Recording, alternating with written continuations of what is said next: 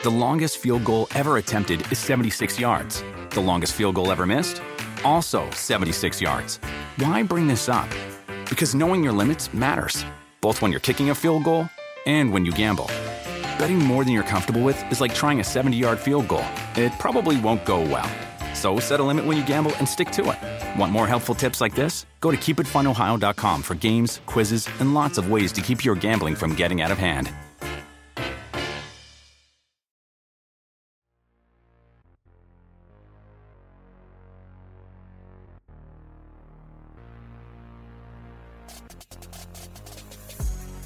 Hello and welcome to the Circling the Bases podcast from NBC Sports Edge. This is our MLB Power Rankings show where we break down my weekly Power Rankings column that goes up on NBC Sports Edge every Tuesday. We're recording this Monday night. What is it, June twentieth? Uh, for yeah, for some context as we talk about wins and losses and stats and whatnot. I'm Drew Silva. Joining me here and every week throughout the season is my co-host Janice Scurio. Uh, welcome in, Janice. Thanks for handling the power ranking show while, while I was on vacation last week. I'm not going to talk about my vacation anymore because I did that Q and A after the Peacock game yesterday on Sunday with with Chris Crawford, and I just grilled him about how much fun I had. Um, but yeah, I come back to find that it's late June already, and like All Star voting is in full swing. I don't know how that happened uh, but anyway, is there uh, anything specific that you're looking forward to from around the baseball world this coming week? Yeah, absolutely. So while I was uh, grilling you on eating chicken nuggets while you were on the East Coast the entire time, uh, yeah, I was thinking of some interesting matchups this week. Uh, so Sho- Shohei Ohtani takes them out on Wednesday versus Kansas City. Uh, so it is it's always a treat to watch him pitch. And you know how I love left-handed pitchers: uh, Tyler Anderson, Tarik Skubal, uh, Carlos Rodon all those guys pitch on Wednesday. That being said, I'm going to go with Triston McKenzie facing Sonny Gray on Wednesday. So McKenzie has pitched at least six innings, eight times in a row now, uh, topping out at seven and two thirds against Detroit on May 29th. So he's been pretty great. Uh, so he has a 296 ERA on the season.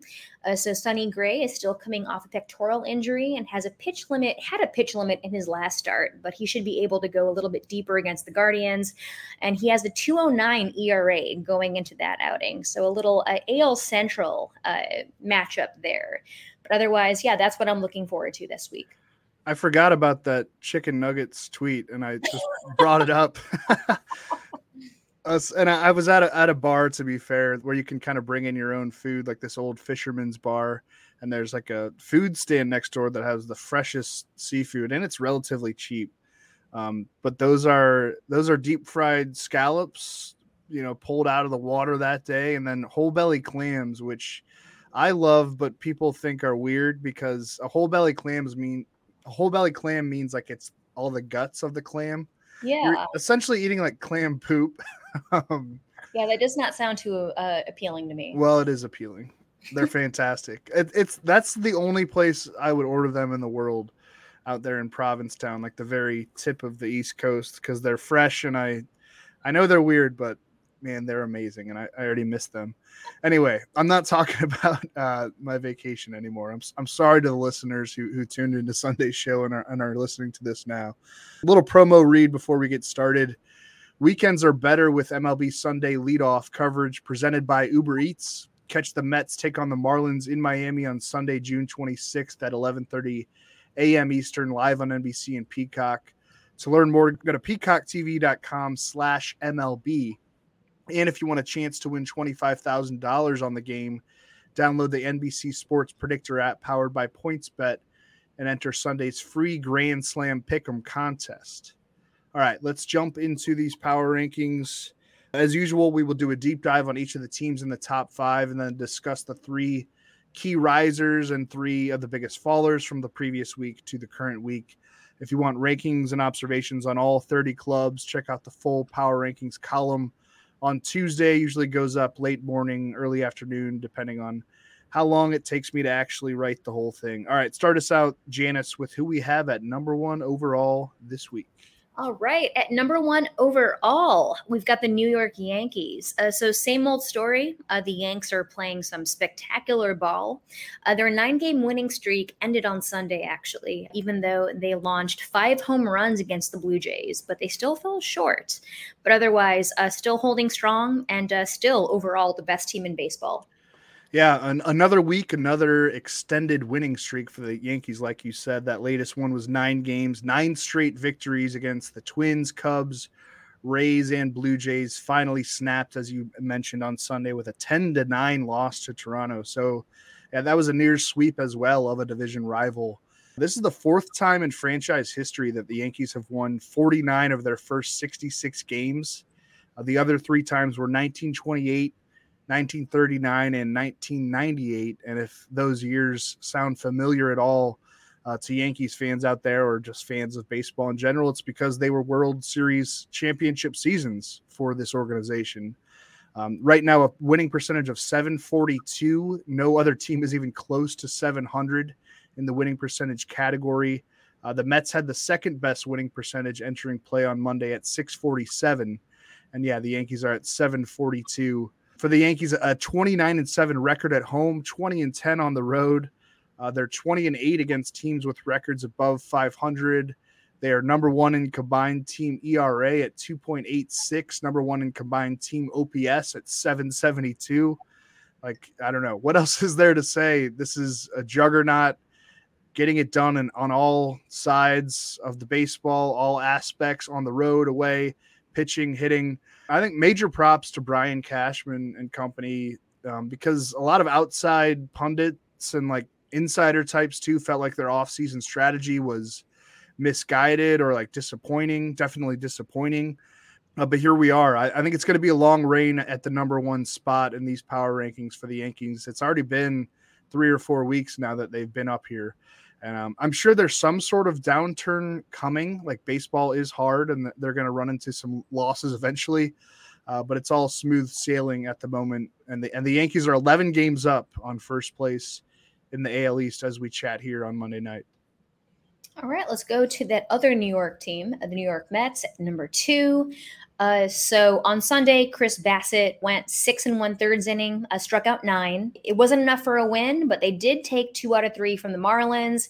They are now 44 and 24, which is a pretty fantastic record. Yeah, actually took three of four from the Marlins, including they had that Monday afternoon game at Citi oh, okay. Field. Yeah, won two of three from both the Angels and Brewers before that. So just more series victories to add to the Mets resume here in what has been a fantastic first half of the 2022 season in Queens.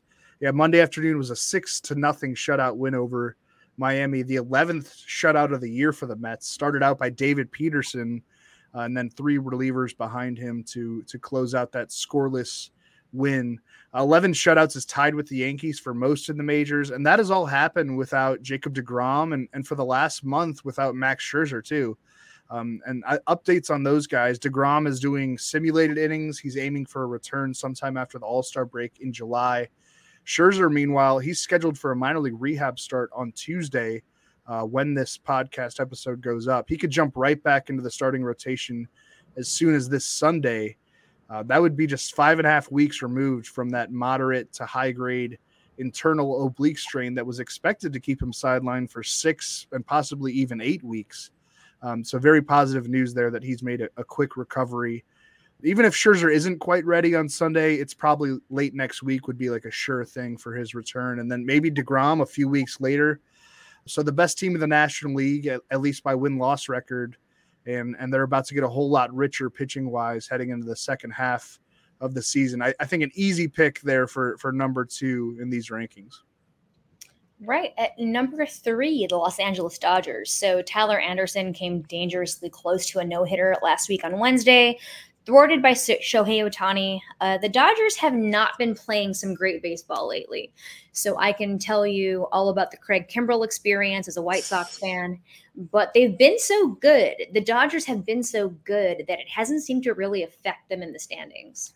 Yeah, I mean this has been a bit of a rough patch for them. They're they're just seven and nine so far in June on a seven and eleven slide. If you take it back to the final couple days of May, Uh, you mentioned Craig Kimbrel. His struggles have continued, even worsened. Um, he's allowed 12 runs, 10 earned over his last 12 and a third innings. Daniel Hudson had a, a rough go of it in the eighth inning on Sunday, too, before that another bad appearance from Kimbrel. That all led to the Dodgers dropping three of four to the Guardians, who we'll be talking about here in a bit.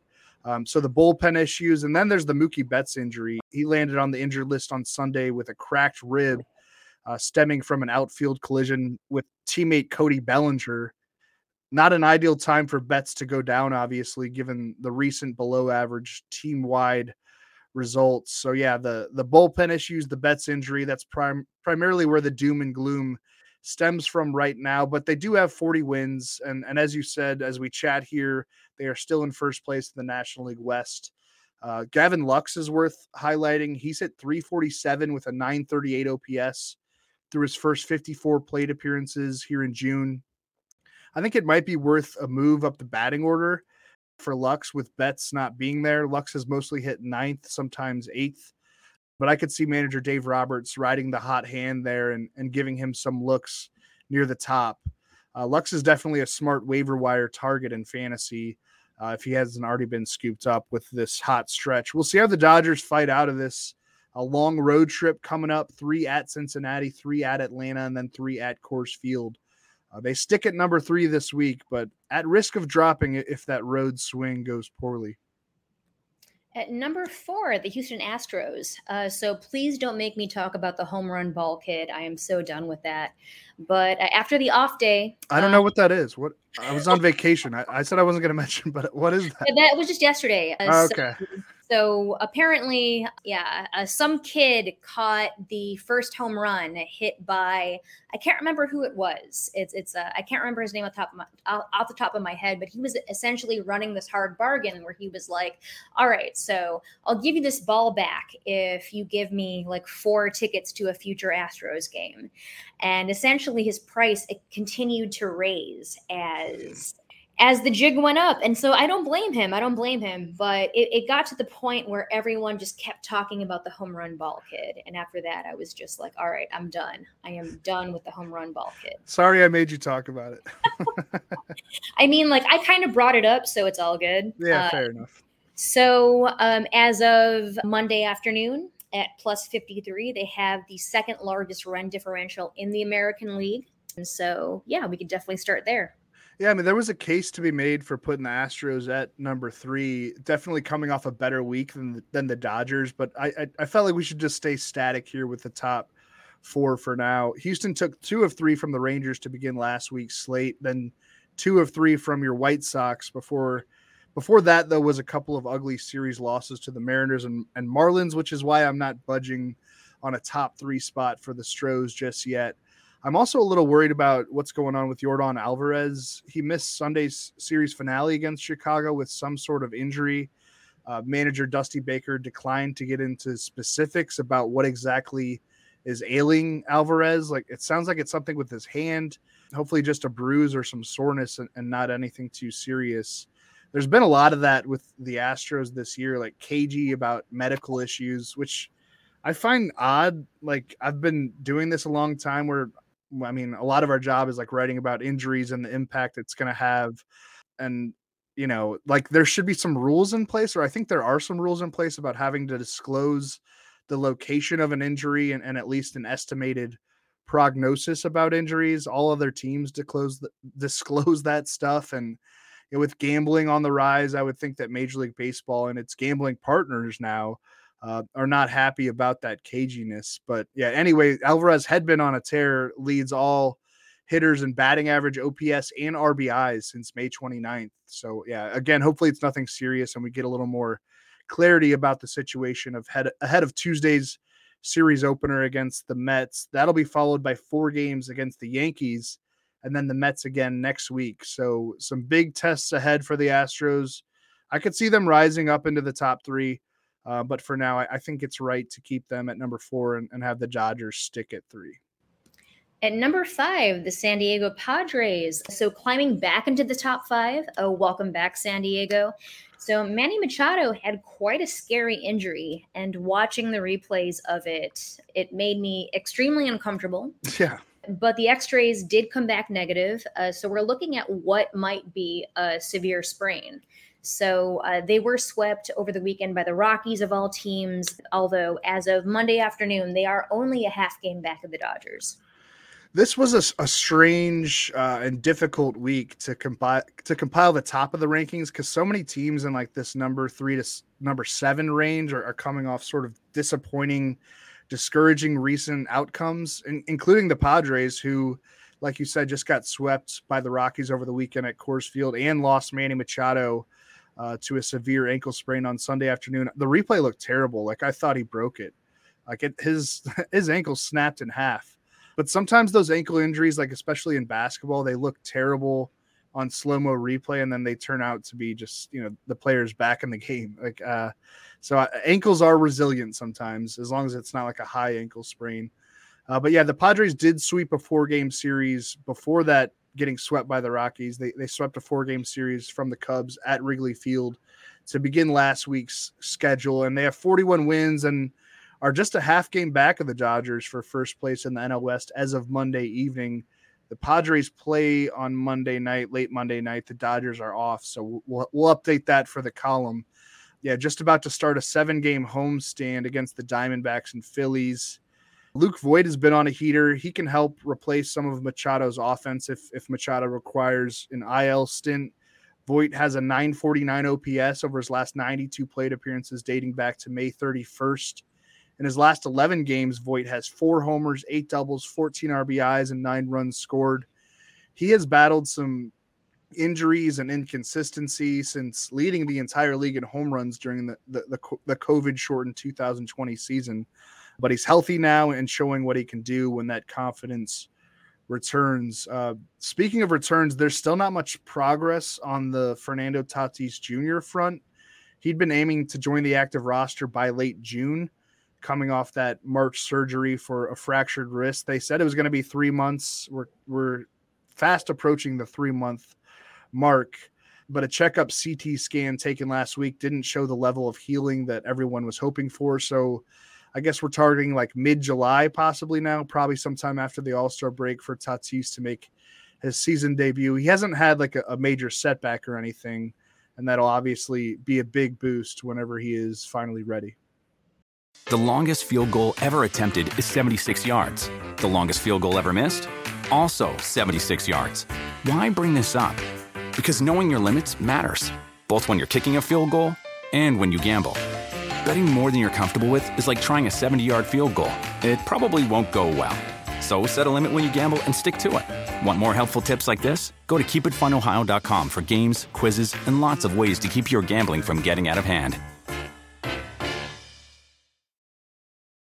All right, so that does it for the top five. Uh, let's go ahead and move into the biggest risers of the week. So at number eight, we've got the Atlanta Braves climbing up four spots from 12.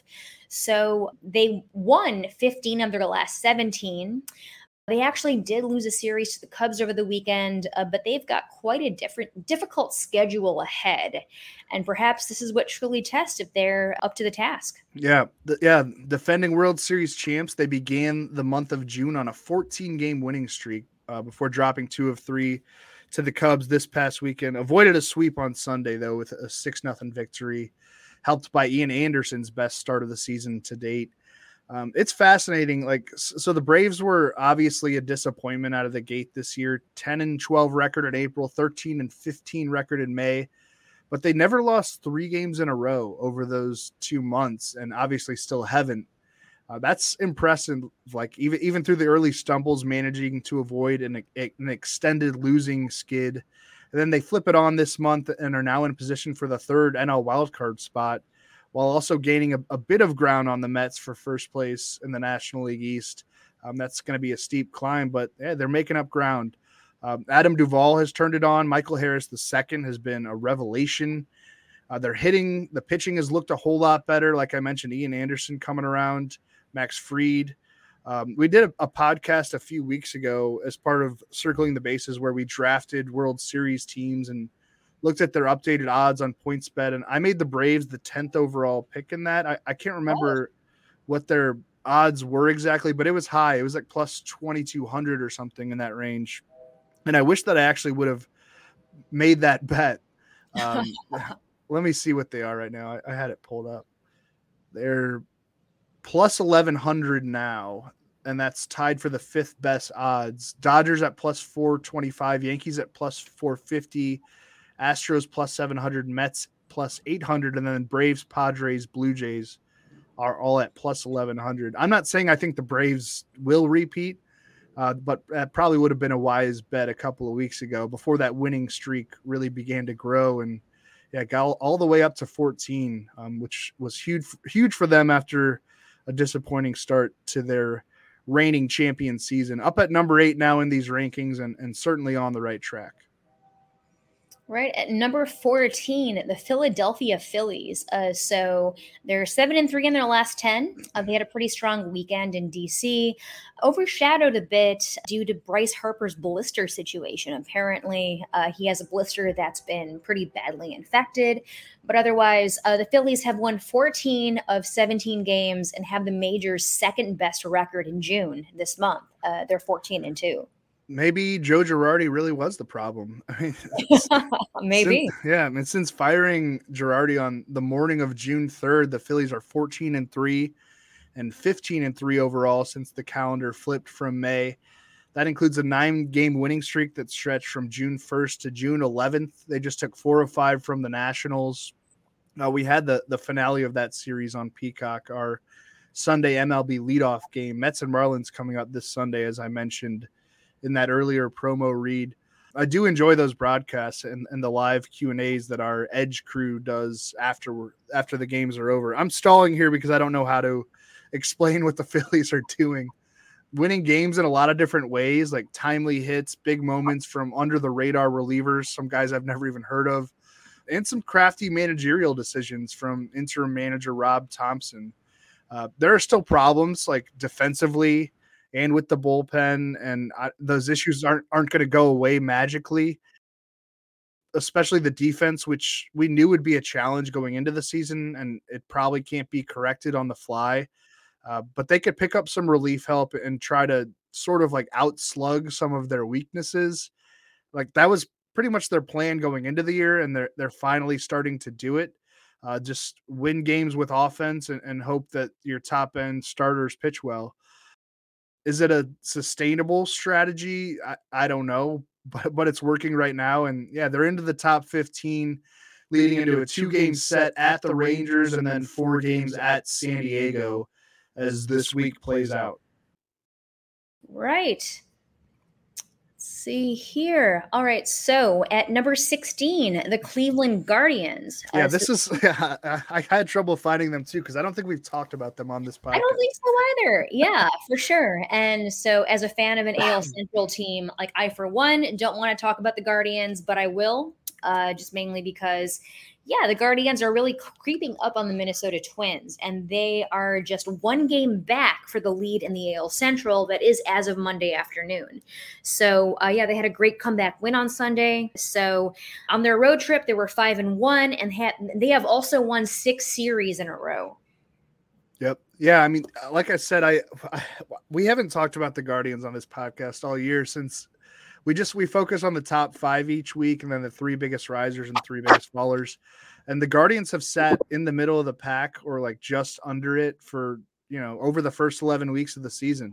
Um, so we, they just don't get brought brought up a lot on this show. But yeah a three spot jump here having won six consecutive series like you said they're 15 and 4 going back to may 30th uh, 13 and 4 so far in june there's probably a case to be made that that Cleveland should even be in my top 15. Um, but we'll pump the brakes just a tad and see how this coming week goes.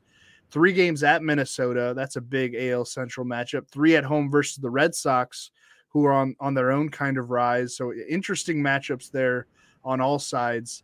Uh, Shane Bieber deserves some love. remember when the season began and his velocity was down? Coming mm-hmm. off that shoulder strain that that washed out his second half last year. Well, he has a 2.18 ERA with 55 strikeouts over his last 45 and a third innings. Only nine walks in that span, just 18 walks and 78 total innings this season.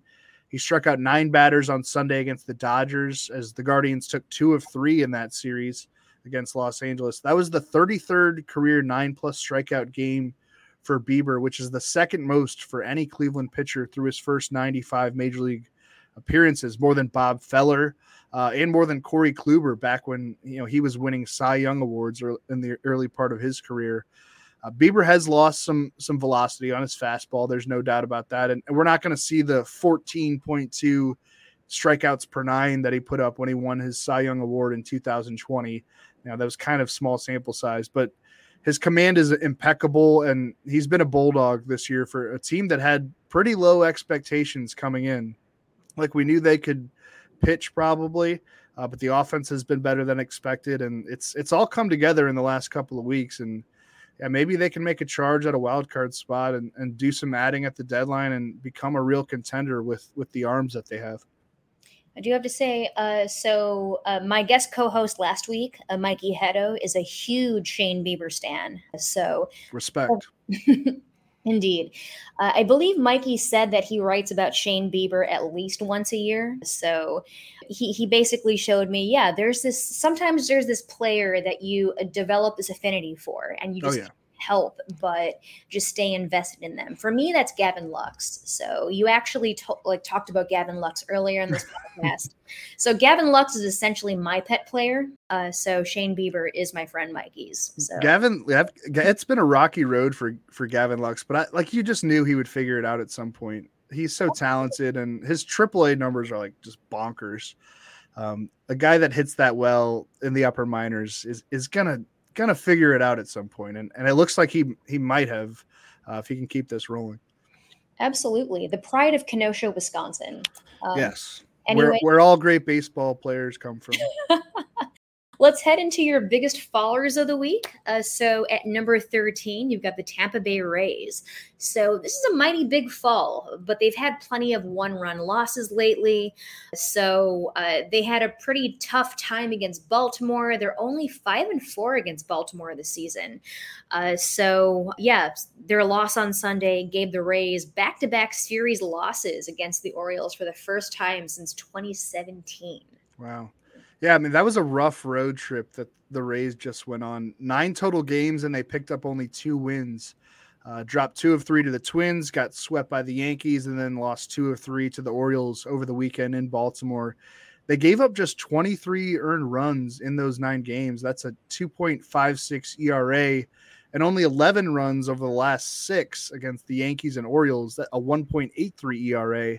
But uh, this this Rays offense is showing its warts. It's why I was concerned about them going into the season. It's just not a very deep lineup at all, and with Wander Franco and Brandon Lowe and Mike Zunino all injured, uh, Manuel Margot now too. He, he's going to be placed on the injured list on Tuesday. Kevin Kiermaier as well. Um, it's it's just like I, I don't even know who they're going to be throwing out there in, in the lineup on a day to day basis with all those guys hurt.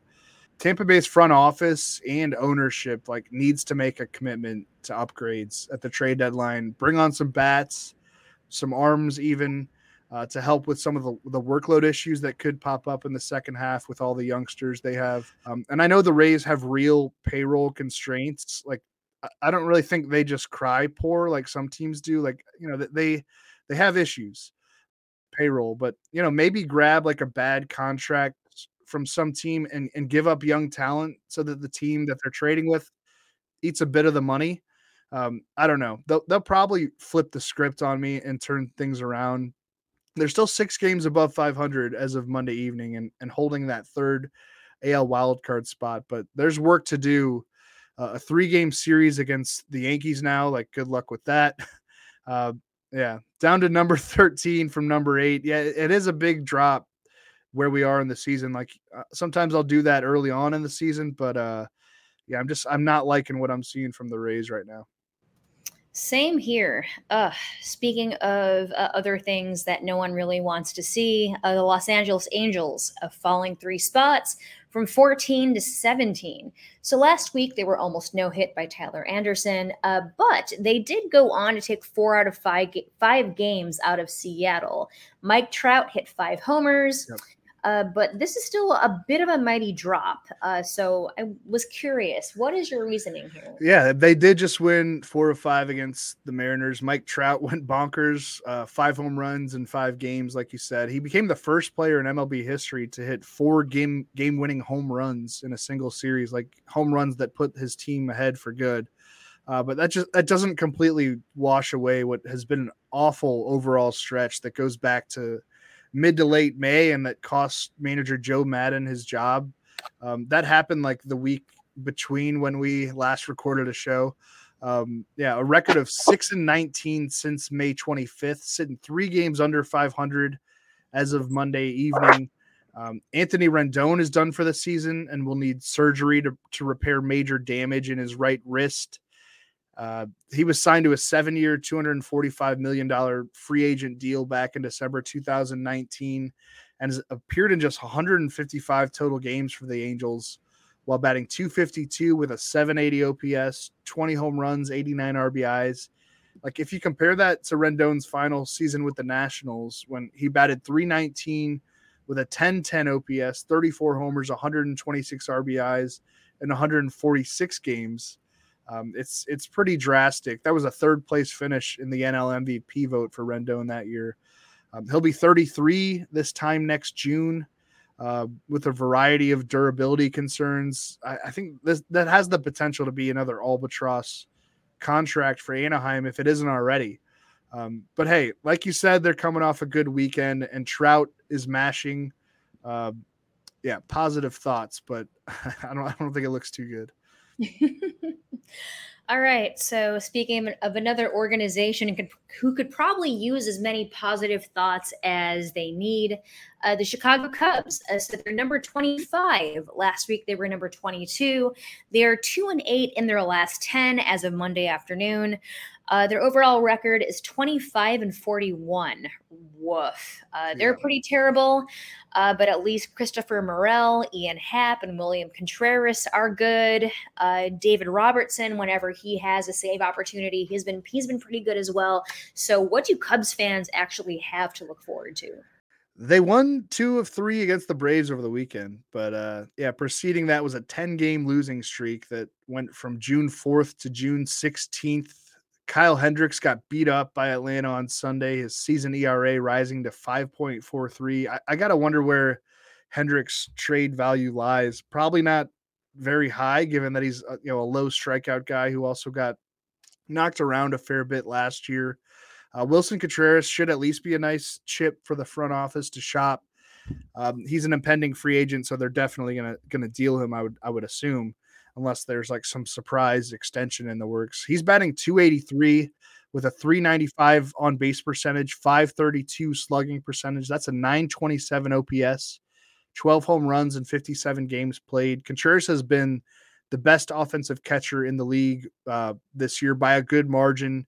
So he could bring back a legit prospect or two. It's sad that we're talking about trades already with this team and and that we knew that we would be talking about trades this time of year with this team. They are for some reason operating like a small market organization. I can't say I understand it, but uh, maybe whatever this rebuild is will eventually bear a lot of fruit. Christopher Christopher Morel, like you mentioned, he's a really fun player and young, and maybe he can prove to be a cornerstone. Um, yeah, I think Ian Happ could get traded too. So uh, another another fun guy that could be on the move, but at least they have Morel, I guess. Um, my little nine year old niece is unfortunately growing up a, a big Cubs fan because my brother has raised her in Chicago. So I, I, don't know. I hope for for her that they're a competitive team by the time she's like in her teens. She's nine right now, so I guess that would be four years from now. That's what to say. I mean, like you know, Chicago has another baseball team, right?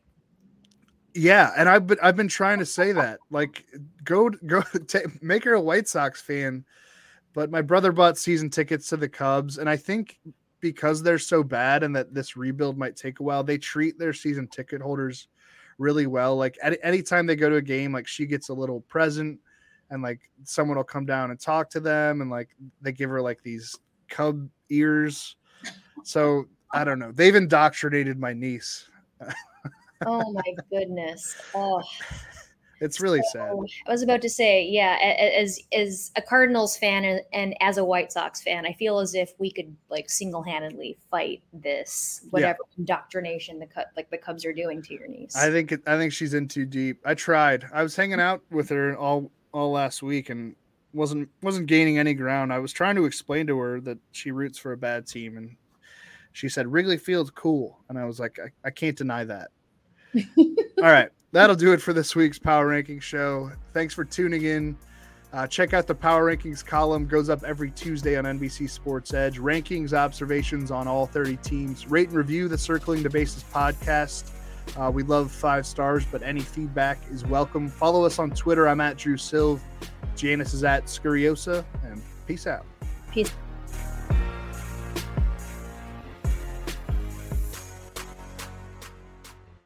The longest field goal ever attempted is 76 yards.